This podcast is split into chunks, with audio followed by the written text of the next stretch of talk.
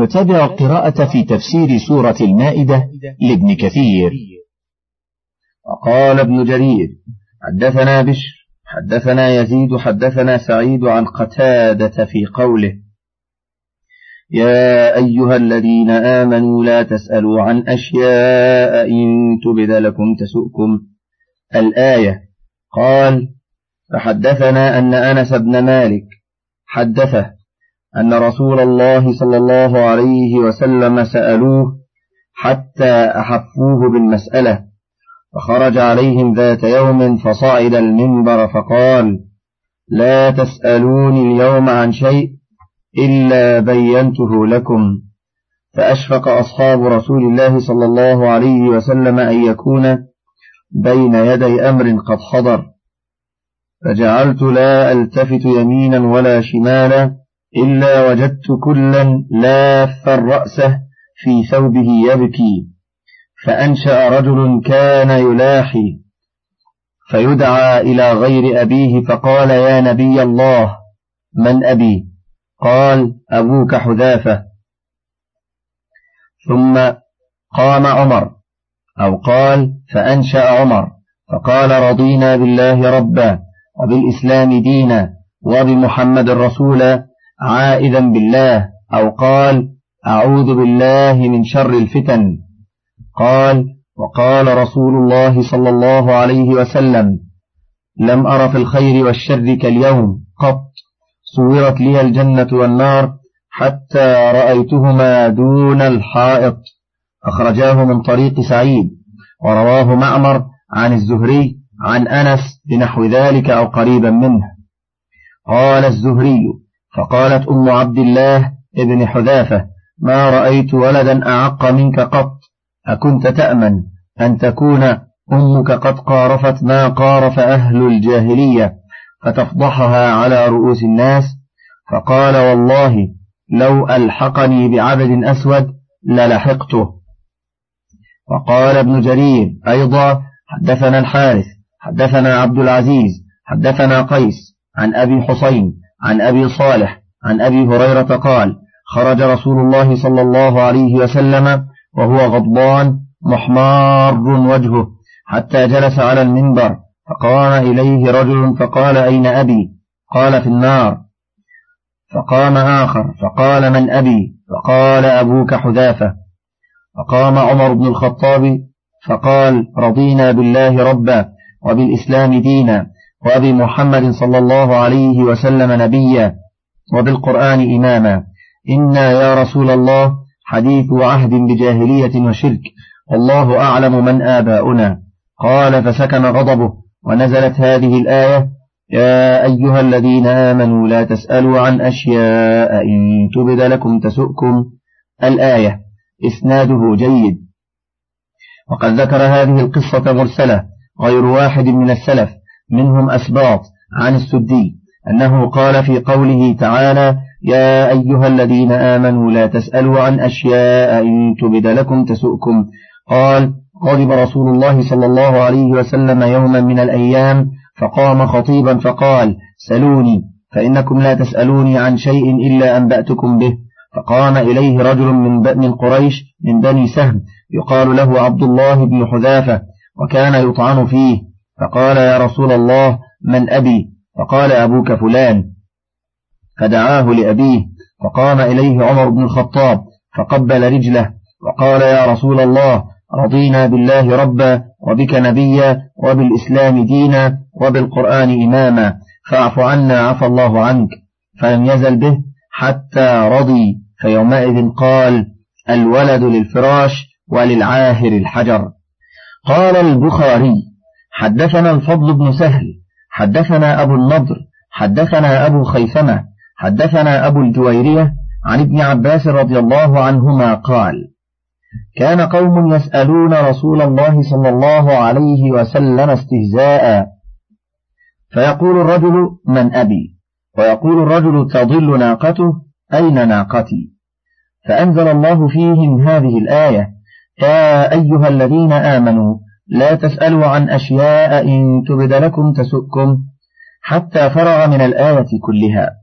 تفرد به البخاري. وقال الإمام أحمد: حدثنا منصور بن وردان الأسدي حدثنا علي بن عبد الأعلى عن أبيه عن أبي البختري وهو سعيد بن فيروز عن علي قال: لما نزلت هذه الآية: ولله على الناس حج البيت من استطاع إليه سبيلا، قالوا: يا رسول الله، أفي كل عام؟ فسكت.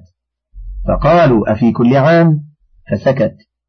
قال: ثم قالوا: أفي كل عام؟ فقال: لا، ولو قلت نعم لوجبت، ولو وجب ولو وجبت لما استطعتم. فأنزل الله: يا أيها الذين آمنوا لا تسألوا عن أشياء إن تبد لكم تسؤكم الآية. وكذا رواه الترمذي وابن ماجه من طريق منصور بن وردان به. وقال الترمذي: غريب من هذا الوجه. وسمعت البخاري يقول يقول أبو البختري: لم يدرك عليا. وقال ابن جرير: حدثنا أبو كريب حدثنا عبد الرحيم ابن سليمان عن إبراهيم ابن مسلم الهجري عن ابن عياض عن أبي هريرة قال: قال رسول الله صلى الله عليه وسلم: إن الله كتب عليكم الحج. فقال رجل: أفي كل عام يا رسول الله؟ فأعرض عنه حتى عاد مرتين أو ثلاثا، فقال: من السائل؟ فقال: فلان. فقال: والذي نفسي بيده، لو قلت نعم لوجبت، ولو وجبت عليكم ما أطقتموه، ولو تركتموه لكفرتم. فأنزل الله عز وجل: يا أيها الذين آمنوا لا تسألوا عن أشياء إن تبد لكم تسؤكم، حتى ختم الآية. ثم رواه ابن جرير من طريق الحسين بن واقد عن محمد بن زياد عن أبي هريرة وقال: فقام محصن الأسدي. وفي رواية من هذا الطريق: عكاشة بن محصن، وهو أشبه، وإبراهيم بن مسلم الهجري ضعيف. وقال ابن جرير أيضا: حدثني زكريا بن يحيى ابن أبان المصري حدثنا أبو زيد عبد العزيز أبي الغمر حدثنا ابن مطيع معاوية ابن يحيى عن صفوان بن عمرو حدثني سليم بن عامر قال: سمعت أبا أمامة الباهلي يقول: قام رسول الله صلى الله عليه وسلم في الناس فقال: كتب عليكم الحج. فقام رجل من الأعراب فقال: أفي كل عام؟ قال: فعلى كلام رسول الله صلى الله عليه وسلم، وأسكت وأغضب واستغضب ومكث طويلا ثم تكلم. فقال: من السائل؟ فقال الأعرابي: أنا ذا. فقال: ويحك، ماذا يؤمنك أن أقول نعم؟ والله لو قلت نعم لوجبت، ولو وجبت لكفرتم، ألا إنه إنما أهلك الذين من قبلكم أئمة الحرج. والله لو أني أحللت لكم جميع ما في الأرض وحرمت عليكم منها موضع خف لوقعتم فيه. قال: فأنزل الله عند ذلك: يا أيها الذين آمنوا لا تسألوا عن أشياء إن تبد لكم تسؤكم إلى آخر الآية. في إسناده ضعف، وظاهر الآية النهي عن السؤال عن الأشياء التي إذا علم بها الشخص ساءتها، فالأولى الإعراض عنها وتركها. وما أحسن الحديث الذي رواه الإمام أحمد، حيث قال: حدثنا حجاج قال: سمعت إسرائيل بن يونس عن الوليد بن أبي هاشم مولى الهمداني عن زيد بن زائد عن عبد الله بن مسعود قال: قال رسول الله صلى الله عليه وسلم لأصحابه: لا يبلغني أحد عن أحد شيئا، فإني أحب أن أخرج إليكم وأنا سليم الصدر. الحديث. وقد رواه أبو داود والترمذي من حديث إسرائيل. قال أبو داود: عن الوليد. وقال الترمذي: عن إسرائيل عن السدي عن الوليد بن أبي هاشم به. ثم قال الترمذي: غريب من هذا الوجه. وقوله تعالى: وإن تسألوا عنها حين ينزل القرآن تبد لكم، أي وإن تسألوا عن هذه الأشياء التي نهيتم عن السؤال عنها حين ينزل الوحي على رسول الله صلى الله عليه وسلم تبين لكم. وذلك على الله يسير. ثم قال: عفى الله عنها، أي عما كان منكم قبل ذلك، والله غفور حليم. وقيل المراد بقوله: وإن تسألوا عنها حين ينزل القرآن تبد لكم، أي لا تسألوا عن أشياء تستأنفون السؤال عنها، فلعله قد ينزل بسبب سؤالكم تشديد أو تضييق. وقد ورد في الحديث: أعظم المسلمين جرما من سأل عن شيء لم يحرم فحرم من أجل مسألته. ولكن إذا نزل القرآن بها مجملة فسألتم عن بيانها بينت لكم حينئذ لاحتياجكم إليها. عفى الله عنها، أي ما لم يذكره في كتابه فهو مما عفى عنه، فاسكتوا أنتم عنها كما سكت عنها. وفي الصحيح عن رسول الله صلى الله عليه وسلم أنه قال: ذروني ما تركتكم، فإنما أهلك من كان قبلكم كثرة سؤالهم واختلافهم على أنبيائهم. وفي الحديث الصحيح أيضا: إن الله تعالى فرض فرائض فلا تضيعوها، وحد حدودا فلا تعتدوها، وحرم أشياء فلا تنتهكوها، وسكت عن أشياء رحمة بكم غير نسيان فلا تسألوا عنها. ثم قال تعالى: قد سألها قوم من قبلكم ثم أصبحوا بها كافرين، أي قد سأل هذه المسائل المنهي عنها قوم من قبلكم فأجيبوا عنها ثم لم يؤمنوا بها فأصبحوا بها كافرين، أي بسببها، أي بينت لهم فلم ينتفعوا بها، لأنهم لم يسألوا على وجه الاسترشاد بل على وجه الاستهزاء والعناد. وقال العوفي عن ابن عباس في الآية أن رسول الله صلى الله عليه وسلم أذن في الناس فقال: يا قوم كتب عليكم الحج. فقام رجل من بني أسد فقال: يا رسول الله، أفي كل عام؟ فأغضب رسول الله صلى الله عليه وسلم غضبا شديدا فقال: والذي نفسي بيده لو قلت نعم لوجبت، ولو وجبت ما استطعتم، وإذا لكفرتم، فاتركوني ما تركتكم، وإذا أمرتكم بشيء فافعلوا، وإذا نهيتكم عن شيء فانتهوا عنه. فأنزل هذه الآية نهاهم أن يسألوا عن مثل الذي سألت عنه النصارى من المائدة فأصبحوا بها كافرين، فنهى الله عن ذلك وقال: لا تسألوا عن أشياء إن نزل القرآن فيها بتغليظ ساءكم ذلك، ولكن انتظروا، فإذا نزل القرآن فإنكم لا تسألون عن شيء إلا وجدتم بيانه. رواه ابن جرير. وقال علي بن أبي طلحة عن ابن عباس: يا أيها الذين آمنوا لا تسألوا عن أشياء إن تبد لكم تسؤكم، وإن تسألوا عنها حين ينزل القرآن تبد لكم. قال: لما نزلت آية الحج نادى النبي صلى الله عليه وسلم في الناس فقال: يا أيها الناس إن الله قد كتب عليكم الحج فحجوا. فقال فقالوا: يا رسول الله، أعاما واحدة أم كل عام؟ فقال: لا، بل عاما واحدة، ولو قلت كل عام لوجبت، ولو وجبت لكفرتم. ثم قال الله تعالى: يا أيها الذين آمنوا لا تسألوا عن أشياء، إلى قوله: ثم أصبحوا بها كافرين. رواه ابن جرير. وقال خصيف عن مجاهد عن ابن عباس: لا تسألوا عن أشياء، قال: هي البحيرة والوصيلة والسائبة والحام. ألا ترى أنه قال بعدها: ما جعل الله من بحيرة ولا كذا ولا كذا؟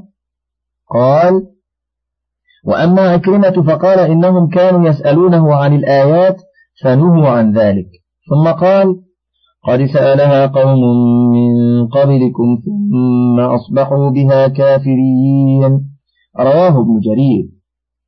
يعني أكرمه رحمه الله أن المراد بهذا النهي عن سؤال وقوع الآيات كما سألت قريش، أن يجري لهم أنهارا، وأن يجعل لهم الصفا ذهبا، وغير ذلك.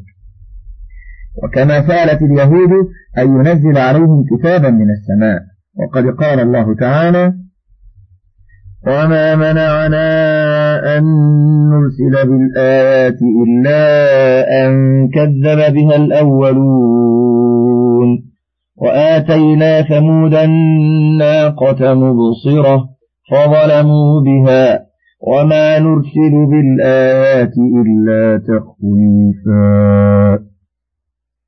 وقال تعالى: وأقسموا بالله جهد أيمانهم لئن جاءتهم آية لئن جاءتهم آية ليؤمنن بها قل إنما الآيات عند الله وما يشعركم أنها إذا جاءت لا يؤمنون ونقلب أفئدتهم وأبصارهم كما لم يؤمنوا به أول مرة ونذرهم في طغيانهم يعمهون. ولو أننا نزلنا إليهم الملائكة وكلمهم الموتى وحشرنا وحشرنا عليهم كل شيء قبلا ما كانوا ليؤمنوا إلا أن يشاء الله ولكن أكثرهم يجهلون. ما جعل الله من بحيرة ولا سائبة ولا وصيلة ولا حام ولكن الذين كفروا يفترون على الله الكذب وأكثرهم لا يعقلون. وإذا قيل لهم تعالوا إلى ما أنزل الله وإلى الرسول قالوا حسبنا قالوا حسبنا ما وجدنا عليه آباءنا أولو كان آباؤهم لا يعلمون شيئا ولا يهتدون. قال البخاري: حدثنا موسى بن إسماعيل حدثنا إبراهيم بن سعد عن صالح بن كيسان عن ابن شهاب عن سعيد بن المسيب قال: البحيرة التي يمنع درها للطواغيت فلا يحلبها أحد من الناس، والسائبة كانوا يسيبونها لآلهتهم لا يحمل عليها شيء. قال: وقال أبو هريرة قال رسول الله صلى الله عليه وسلم: رأيت عمرو بن عامر الخزاعي يجر قصبه في النار، كان أول من سيب السوائب. والوصيلة الناقة البكر تبكر في أول نتاج الإبل ثم تسمى بعد بأنثى، وكانوا يسيبونها لطواغيتهم إن وصلت إحداهما بالأخرى ليس بينهما ذكر. والحام فحل الإبل يضرب الضراب المعدود، فإذا قضى ضرابه ودعوه للطواغيت وأعفوه عن الحمل فلم يحمل عليه شيء وسموه الحامي. وكذا رواه مسلم والنسائي من حديث إبراهيم بن سعد به. ثم قال البخاري: وقال لي أبو اليمان أخبرنا شعيب عن الزهري قال: سمعت سعيدا يخبر بهذا قال: وقال أبو هريرة عن النبي صلى الله عليه وسلم نحوه. ورواه ابن الهاد عن ابن شهاب عن سعيد عن أبي هريرة رضي الله تعالى عنه عن النبي صلى الله عليه وسلم قال: الحاكم أراد البخاري أن يزيد بن عبد الله بن الهاد رواه عن عبد الوهاب بن بخت عن الزهري، كذا حكاه شيخنا أبو الحجاج المزي في الأطراف وسكت ولم ينبه عليه. وفيما قاله الحاكم نظر، فإن الإمام أحمد وأبا جعفر ابن جرير روياه من حديث الليث بن سعد عن ابن الهاد عن الزهري نفسه، والله أعلم.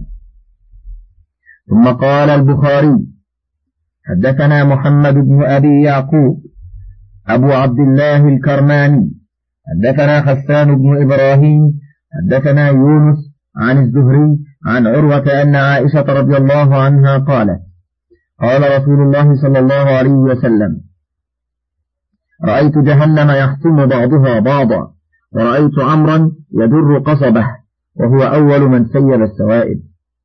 تفرد به البخاري. وقال ابن جرير: حدثنا هناد، حدثنا يونس بن بكير، حدثنا محمد بن اسحاق، حدثني محمد بن ابراهيم بن الحارث عن ابي صالح عن ابي هريرة قال: سمعت رسول الله صلى الله عليه وسلم يقول لأكثم بن الجود: يا أكثم، رأيت عمرو بن لحي ابن قمعة ابن خندف يجر قصبه في النار، فما رأيت رجلا أشبه برجل منك به ولا به منك. فقال أكثم: تخشى أن يضرني شبهه يا رسول الله؟ فقال رسول الله صلى الله عليه وسلم: لا، إنك مؤمن وهو كافر، إنه أول من, إنه أول من غير دين إبراهيم. وبحر البحيرة وسيب السائبة وحمى الحامي. ثم رواه عن هناد عن عبده عن محمد بن عمرو عن أبي سلمة عن أبي هريرة عن النبي صلى الله عليه وسلم بنحوه أو مثله. ليس هذان طريقان في الكتب. وقال الإمام أحمد: حدثنا عمرو بن مجمع، حدثنا إبراهيم الهجري عن أبي الأحوص عن عبد الله بن مسعود عن النبي صلى الله عليه وسلم قال: إن أول من سيب السوائب وعبد الأصنام أبو خزاعة عمرو بن عامر، وإني رأيته يجر أمعاءه في النار. تفرد به أحمد من هذا الوجه. قال عبد الرزاق: أنبأنا معمر عن زيد بن أسلم قال: قال رسول الله صلى الله عليه وسلم: إني لأعرف أول من سيب السوائب وأول من غير دين إبراهيم عليه السلام. قالوا: ومن هو يا رسول الله؟ قال: عمرو بن لحي أخو بني كعب، لقد رأيته يجر قصبه في النار تؤذي رائحته أهل النار، وإني لأعرف أول من بحر البحائر. قالوا: ومن هو يا رسول الله؟ قال: رجل من بني مدلج كانت له ناقتان، فجدع آذانهما وحرم ألبانهما، ثم شرب ألبانهما بعد ذلك، فلقد رأيته في النار وهما يعضانه بأفواههما ويطآنه بأخفافهما. فعمرو هذا هو ابن لحي ابن قمعة، أحد رؤساء خزاعة الذين ولوا البيت بعد جرهم، وكان أول من غير دين إبراهيم الخليل، فأدخل الأصنام إلى الحجاز ودعا الرعاع من الناس إلى عبادتها والتقرب بها، وشرع لهم هذه الشرائع الجاهلية في الأنعام وغيرها، كما ذكره الله تعالى في سورة الأنعام عند قوله تعالى: وجعلوا لله مما ذرأ من الحرث والأنعام نصيبا إلى آخر الآيات في ذلك. فأما البحيرة فقال علي بن أبي طلحة عن ابن عباس رضي الله عنهما: هي الناقة إذا نتجت خمسة أبطن. نظر إلى الخامس، أي إن كان ذكر ذبحوه فأكله الرجال دون النساء، وإن كان أنثى جدعوا آذانها فقالوا هذه بحيرة. وذكر السدي وغيره قريبا من هذا. وأما السائبة فقال مجاهد: هي من الغنم، نحو ما فسر من البحيرة، إلا أنها ما ولدت من ولد كان بينها وبينه ستة أولاد، كانت على هيئتها، فإذا ولدت السابع ذكرا أو ذكرين ذبحوه فأكله رجالهم دون نسائهم. وقال محمد بن إسحاق: السائبة هي الناقة إذا ولدت عشر إناث من الولد ليس بينهن ذكر، سيبت فلم تركب ولم يجز وضرها ولم يحلب لبنها إلا لضيف. وقال أبو روق: السائبة كان الرجل إذا خرج فقضيت حاجته سيب من ماله ناقة أو غيرها فجعلها للطواغيت، فما ولدت من شيء كان لها. وقال السدي: كان الرجل منهم إذا قضيت حاجته أو عوفي من مرض أو كثر ماله سيب شيئا من ماله للأوثان، فمن عرض له من الناس عوقب بعقوبة في الدنيا. وأما الوصية فقال علي بن أبي طالب عن ابن عباس: هي الشاه إذا نتجت سبعة أبطن نظره إلى السابع، فإذا كان ذكرا وهو ميت اشترك فيه الرجال دون النساء، وإن كان أنثى استحيوها، وإن كان ذكرا وأنثى في بطن واحد استحيوهما، وقالوا وصلته أخته فحرمته علينا. رواه ابن أبي حاتم. وقال عبد الرزاق: أنبأنا معمر عن الزهري عن سعيد بن المسيب ولا وصيلة. قال: فالوصيلة من الإبل كانت الناقة تبتكر بالأنثى، ثم تثنت بأنثى فسموها الوصيلة، ويقولون وصلت أنثيين ليس بينهما ذكر، فكانوا يجدعونها لطواغيتهم. كذا روي عن الإمام مالك بن أنس رحمه الله تعالى. وقال محمد بن اسحاق: الوصيلة من الغنم إذا ولدت عشر إناث في خمسة أبطن توأمين توأمين في كل بطن سميت الوصيلة وتركت، فما ولدت بعد ذلك من ذكر أو أنثى جعلت للذكور دون الإناث، وإن كانت ميتة اشتركوا فيها. وأما الحامي فقال العوفي عن ابن عباس قال: كان الرجل إذا لقح فحله عشرة قيل حام فاتركوه. وكذا قال أبو روق وقتاده. وقال علي بن أبي طلحة عن ابن عباس: وأما الحام فالفحل من الإبل إذا ولد لولده، قالوا حمى هذا ظهره فلا يحملون عليه شيئا ولا يجزون له وبرا ولا يمنعونه من حمى رعي ومن حوض يشرب منه، وإن كان الحوض لغير صاحبه.